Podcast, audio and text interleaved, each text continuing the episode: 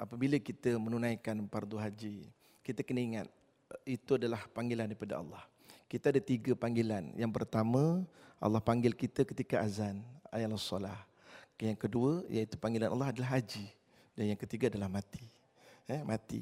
Okey, ketika haji ini adalah kita sebenarnya dipilih menjadi duyufur rahman, tetamu Allah. Kita kena ingat wa atimul hajja wal umrata lillah. Tunaikanlah haji dan umrah itu kerana Allah.